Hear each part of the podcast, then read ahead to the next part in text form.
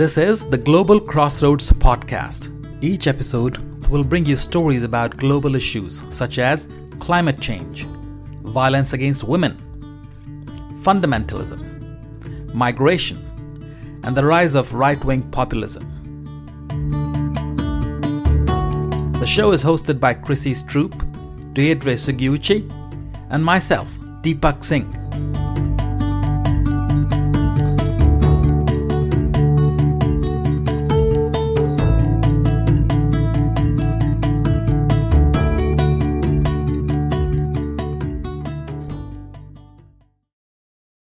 Welcome to episode five of Global. Shit, sorry, I wanted to say Global Podcast, and I. Okay.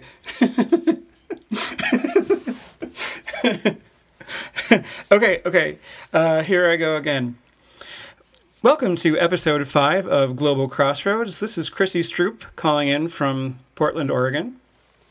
This is Deepak calling in from Tampa, Florida.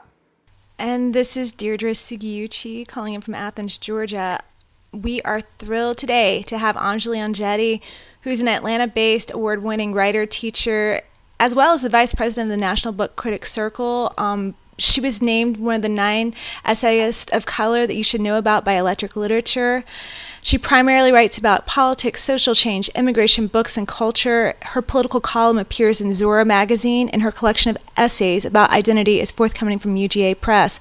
Anjali, so happy to have you. Welcome. Thank you. It's an honor to be here. Thank you for having me.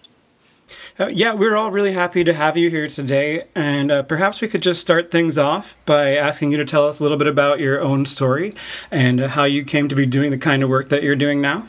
Um, absolutely. Um, so I think a lot of my own story, not surprisingly, is tied to identity and trying to figure out my identity. Um, I am mixed race my father is an Indian immigrant. My mother is half Puerto Rican and half Austrian.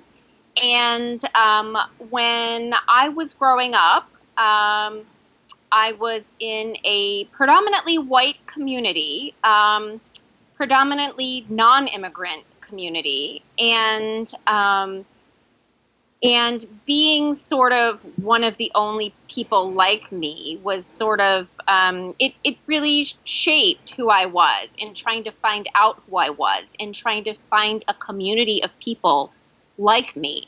Um, so i think my activism is very much tied to those early yearnings i had as a child to um, find allies, um, to find people who sort of understood what I was experiencing and what I was, uh, what I was, what I was wanting to understand about myself, about my place in the world.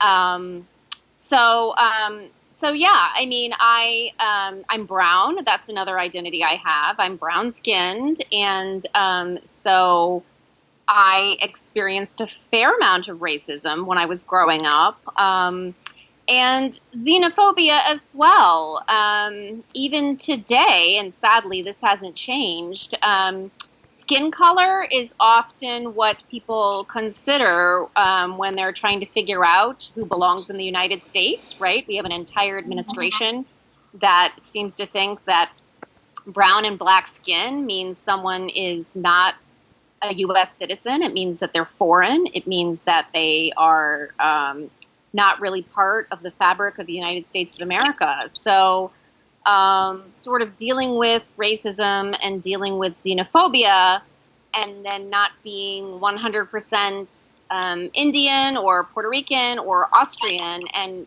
searching for communities that I felt that I could be a part of um, was sort of something that led me to eventually becoming um, an activist. So I met you as an activist. Mm-hmm. Can you? Uh, we were we were in DC, and you had. Did you start that movement to get everyone to write letters?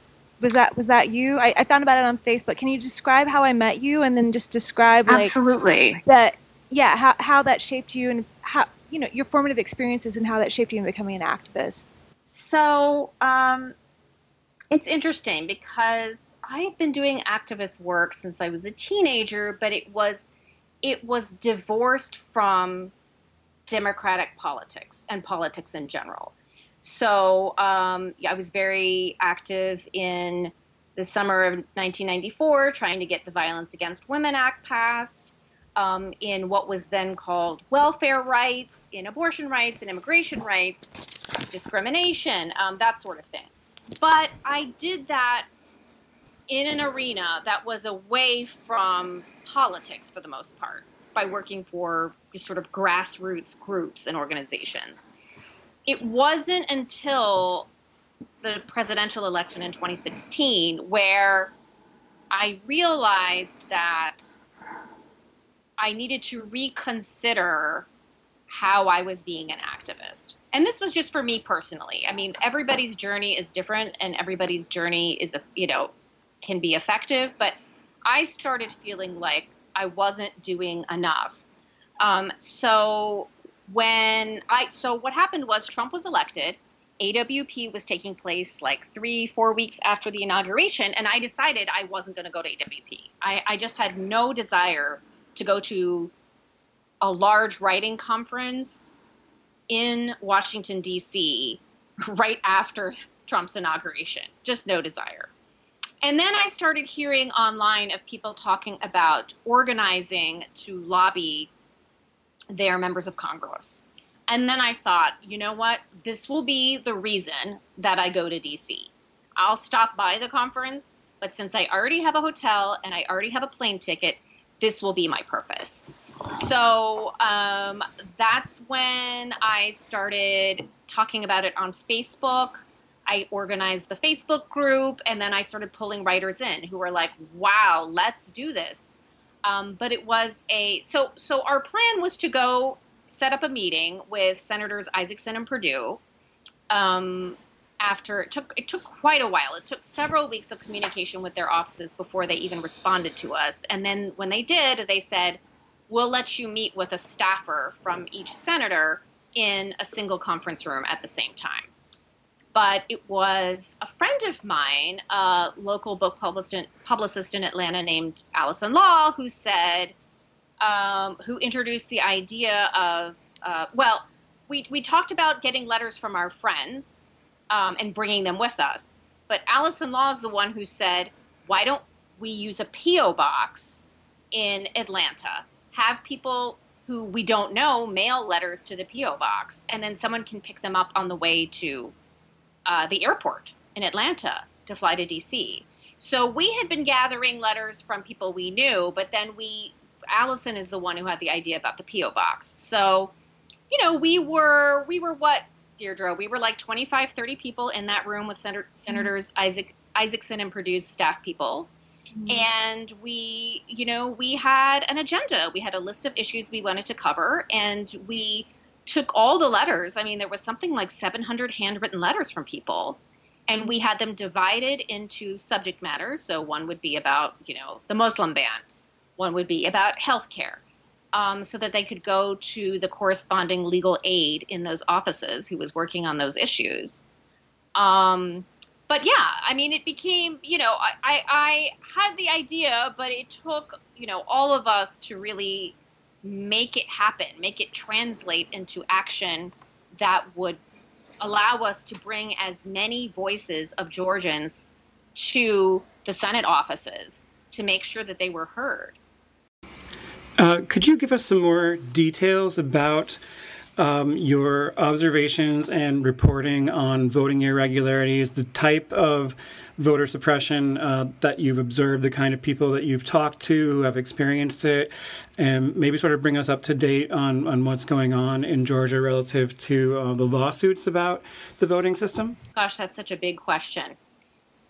So, I, I suppose if I'm going to start somewhere, I would start with the Supreme Court decision in Shelby County v. Holder, which basically was a decision to decide that states that had a history of racialized voter suppression no longer had racialized voter suppression, which means the pre clearance requirement, which, what, which required these states, before changing any laws about voting, to be cleared by the U.S. Department of Justice, that pre-clearance requirement vanished, which means that states like Georgia, who had a history of voter suppression, could do whatever they wanted to laws in, with respect to voting. And Georgia and Alabama, um, that's when they started, that's when they just went wild. In, in some of these states, it meant having these really harsh voter ID uh, programs, right? Where even if you receive um, public housing and you have an ID card to show that you receive public housing, that ID card didn't count for a voter ID in the state of Alabama. So we have some. So so Shelby County v. Holder really sort of let things loose. So in in Georgia too, that that also meant you know uh, exact match um, laws. So uh, if your name on your photo uh, your photo voter ID doesn't match exactly with the name in the poll books they have, they tell you you can't vote. And for people who do not have their name in a typical romanization form, where there's a first name, a, la- a middle name, and a last name, this was a problem because some people have four names, some people have five names, some people have hyphenated names, some people have a name that they go by, but it's not their legal name. So a lot of voters were being turned away for this. Um, you know, we had these these purges, these ridiculous purges uh, of people who supposedly moved and supposedly died. And yes, that was the case in some circumstances. But it was more the case that they were unjustly purged from the rolls. Um, so, so Shelby County v. Holder really ramped up voter suppression in a state like Georgia. It's not like they never had it. It's just that this is when it really uh, went ballistic. What also happened after the 2000 Supreme Court case, um, Bush v. Gore, was that the sort of hanging chads of the ballots in uh, Florida caused a um, sort of bizarre uh, reaction, which was let's make electronic voting machines part of our election system so we don't have a hanging chad ever again. Of course, there's there's also a lot of evidence of uh, people being given provisional ballots that they shouldn't have been, then those provisional ballots not being counted, provisional ballots uh, disappearing, people randomly, seemingly being assigned to new uh, new poll places that they. Uh, Absolutely, uh, uh, I mean, um, part of this has to do with poll workers not being ad, uh, accurately trained and adequately trained. But yes, people showed up at polling places at the same precinct locations that they had voted for years and were told this isn't where you vote. Now, keep in mind, in many of these uh, precincts, this happened in you know heavily minority voter precincts, and people voters had already been waiting in line for three or four hours. So what poll workers did was they said, "Oh, here's a provisional ballot." Now, when you are given a provisional ballot in Georgia, you're supposed to also be given a list of instructions and in how to correct that provisional ballot, meaning you have to show up within a few days um, at your election office and correct, bring whatever you needed um, to vote, like usually a, a, a voter ID uh, that showed, you know, wh- where you were supposed to be voting, and vote on the ballot. So um, a lot of people at one particular precinct location in Gwinnett County um, weren't told; they were just handed the paper, and they weren't told that they actually needed to take direct action in order to cure that ballot so that their vote was counted. Um, at one point, they ran out of instructions for provisional ballots, so they weren't even being, giving them out. Um, and when volunteers who were waiting well outside of the precinct were trying to help voters find their correct precinct for where they could vote and help explain how to correct their provisional ballots, they were shooed away by the poll workers. Um, so, um, so yeah, I mean, little, little things like that. Um, there were also so many situations where there were limited English proficiency speakers who came to vote um, who asked to have a translator and asked to bring a translator in. And they were told that they couldn't, um, which also just wasn't true. Um, so we had so many irregularities in Georgia. Um, it, it's just uh, it's just astounding to me that the races ended up being as close as they were. Had we not had so much voter suppression, I mean, Stacey Abrams would have won by a landslide. Um, it's just that the voter suppression, the voter suppression was rampant. It was everywhere, and it was almost impossible to to stem the flow. I mean, I, I wear my Stacey Abrams hat every day because she really is the true governor She of is. Georgia. So, She yeah, really I- so, I mean, but I mean, my concern though is so this is happening in Georgia, and then I just heard in Mississippi they had a thing where machines were flipping ballots. Like, what can we? What are the implications nationally? I mean, and and what can we do to ensure election security in 2020? So there are a few things. Um, you know, national implications obviously are huge because if you've got 12, 14 states that have insecure elections and who, you know, that enjoy suppressing their minority voters, you know, that's enough to change the presidency, right? Those are a lot of electoral votes. And those are a lot of possibilities where, you know, you can't flip a, a, a Senate or a House or keep or keep the House flipped um, w- without those states uh, having their right to vote. Um, but wait, what was your second question, Deirdre? I just forgot it. Uh, what can we do? What can we do? Here's what we can do. Some in some states, including Georgia, um, election county boards and county commissioners are legally allowed to make the decision for their county to vote on hand marked paper ballots. You can start going to those meet- meetings. And in fact, I think everybody should look up when their election, when their state election board meets and when their county election board meets and start showing up at those meetings. That's happened all over in Georgia. People are filling those rooms and making it known that they want election security to be a priority, that they don't want these um, insecure electronic voting machines. People are showing up at federal court, um, filling the courtroom when a judge is deciding a, an election case. Can we just talk just a little bit though at I mean I guess this would be like the last if it's cool, just about um, suppression and tactics against people of color? Yeah. Sure. I, I mean, um, so historically, um, voter suppression has changed over time.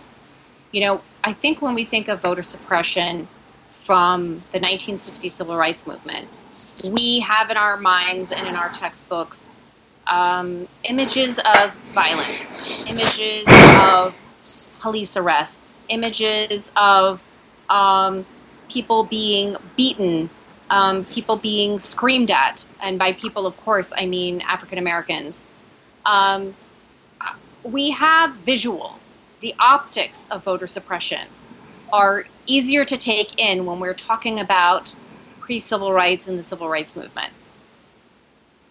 Today, certainly, there have been very uh, there have been a lot of outrageous events of voter suppression, right? I mean, we had the one incident in South Georgia where a bus that was chartered by Black Voters Matter was um, going to drive senior citizens from a community center to their polling place to vote. That bus was stopped. It wasn't allowed to go take the senior citizens to vote. Um, some of this was on film. Um, so we see events like that that are recorded, that are outrageous, that offend us. But a lot of voter suppression in all communities, and especially in minority communities where it's far more common, isn't so, um, doesn't have the sort of visual heft that we expect it to. Um, turning away someone from a poll is often quiet. And, you know, voters can be gaslighted, right? Oh, you didn't bring this, or, you know, your photo ID isn't correct, when maybe your photo ID is correct. Um, oh, this isn't your polling place. Oh, but, uh, you know, and then a voter might say, oh, but it is. I've always voted for, no, no, you've got to go somewhere else and send them to another place, which is the wrong polling place. Um, counties will have their meetings behind closed doors when they decide to close a polling place in a predominantly African American community. Um, so a lot of voter suppression is it's just as violent, it's just as dangerous, it's just as oppressive. But visually, it's quieter, it's more subtle. And this is what's so tricky when it comes to voter suppression today. Um, and, and, and I think when it comes to 2020, it will be the very quiet act of not sending someone an absentee ballot who's waiting for it in you know Washington D.C. Um, and and emailing furiously, asking for the ballot, asking for the ballot, and then just not getting it. Um, it will be uh, people being told who are waiting in line at seven o'clock when polls typically close. Um, you you can't vote. We're closing, and those people not understanding their rights. Um, I believe the big battle for 2020 will be more voters understanding their their voting rights. Hi, Anjali. So this is a good segue for me to ask you a um, question about um, the book that you have. Yes. By Bharati Mukherjee, the writer, and the especially you keep it for the for the cover, for the brown person's face on it. What's what is the significance of it? I mean, you've already talked in the article you wrote for Paris Review, but I want to hear again here. What what why is it so dear to you, and what does it mean to you?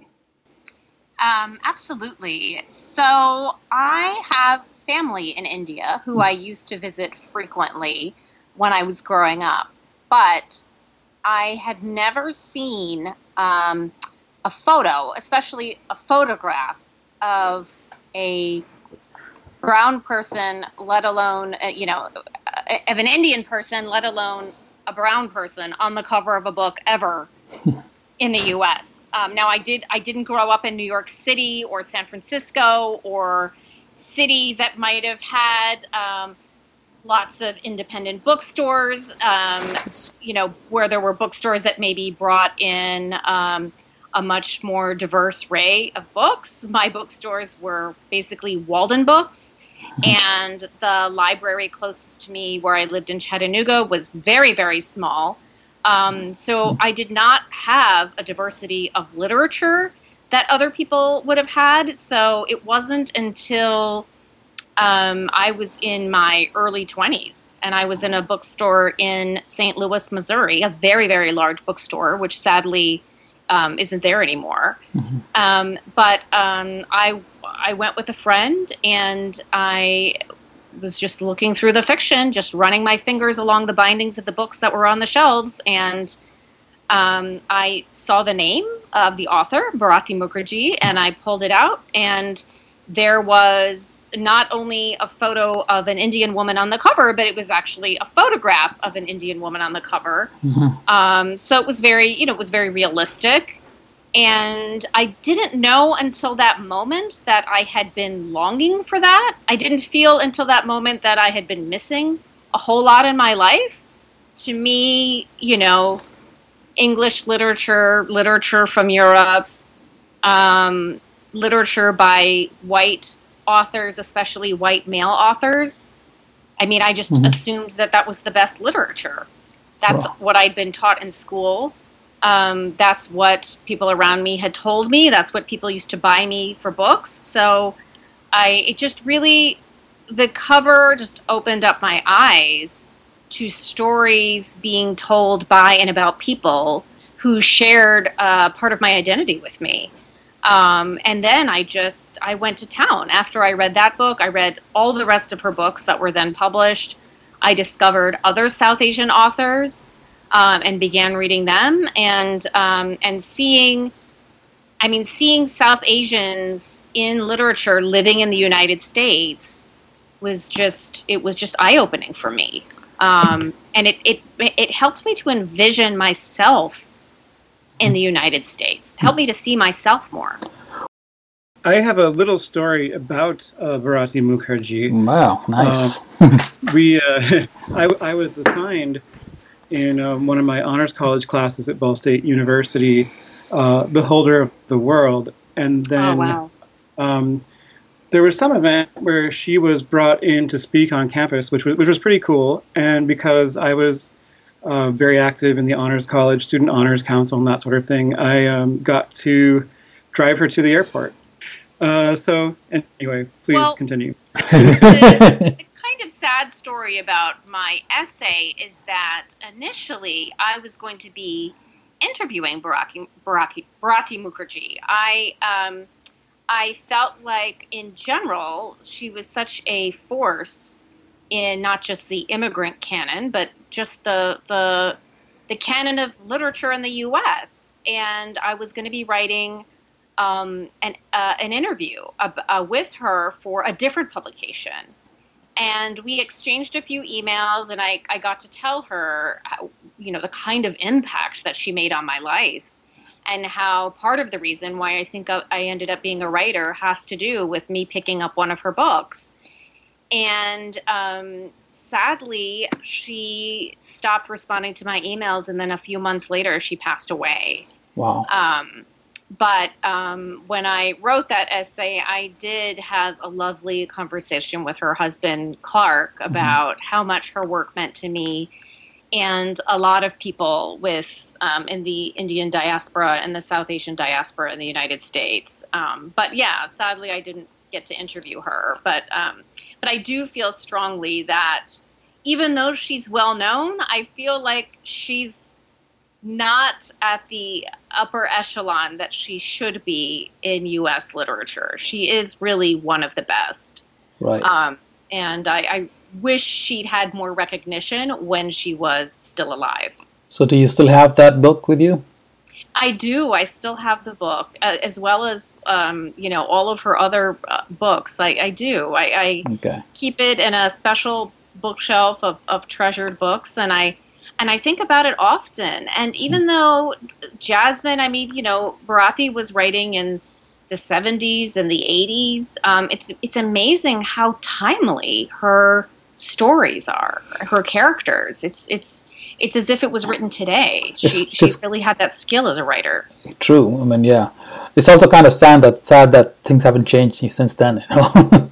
exactly. It is kind of sad. You know, but her characters were always so fearless in the face of xenophobia, in the face of social conventions that they felt restricted them. Her characters just really they broke out of that. So, right. um, so yeah, they're right. great role models. I think. Thank you. I mean, I don't know. Do you think that has changed, like, like um, the whiteness of literature and the whiteness of education? Uh, you know, as a parent, do you think that has changed? You know, I think it's absolutely changing. Um, I feel like what kids learn in school and what they read in school isn't changing that much. Um, you know, you do have James Baldwin and Toni Morrison, but of course, I also had them once in a while on a syllabus. So I feel like what's being taught in schools isn't changing very quickly. Um, but I do feel like, especially when it comes to children's and young adult literature, which I kind of feel like is changing faster for the better um, than adult literature, I do feel like it's starting to change. Um, but um, but I think there's still such a risk for authors, especially uh, you know all mar- marginalized authors, but also authors of color, to be you know pigeonholed in what they write, um, to to feel like they have to send uh, write a certain kind of story to get their book published, um, to have it widely read. Um, and you know, I think there's only so many of us that are allowed to tell certain types of stories uh, before a publisher really says, "Oh yeah, you know, we've already got one of those being published this year." so I still think we have those problems, but it is a relief to me that now I can, you know, pick up a book, you know, that resembles um, uh, one of my children. Um, you know, um, I, I I have a my youngest daughter is um, 10 years old and um, we i purchased for her um, the uh, books of the Kieran Kiranmalas series um, which is about this kind of like a demon slayer and um, first thing she said when i when i handed her the book was like oh this girl looks like me um, hmm. you know and to just to just have just to to hear a child say that and to recognize what that means um, you know i mean it's it's it's amazing. It's it's uh, it's it's it's a, it's something that I didn't have myself. So, is this a good place to um, conclude? Sure. Uh, well, thank you so much, Anjali, for joining us on the show today. Um, it's really sobering stuff that we've been talking about, but it's been great to have you. Thank you so much for having me. It's been an honor. Thank you so much, Anjali. Yeah. Thank you so much. We're looking forward to your book and, and um, next year, too. Thank you so much. I appreciate it.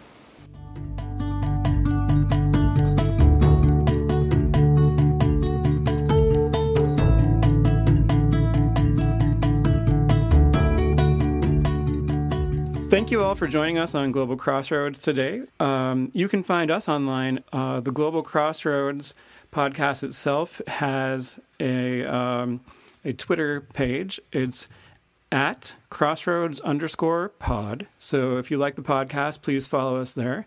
Uh, if you want to support the podcast, we also have a Patreon uh, that uh, we would greatly appreciate you funding this project as we put a lot of effort into it. Uh, you can find me, Chrissy Stroop, on Twitter at um, C underscore Stroop, S T R O O P. And my website featuring my blog called Not Your Mission Field is at cstroop.com. And uh, remember, too, that we welcome listener feedback and questions. If you want to ask a question to any of us hosts here or to our guests, uh, you can add us on Twitter and you can also use the hashtag AskGlobalCrossroads. Global Crossroads podcast is now available on iTunes. Please subscribe and review. Thank you for tuning in.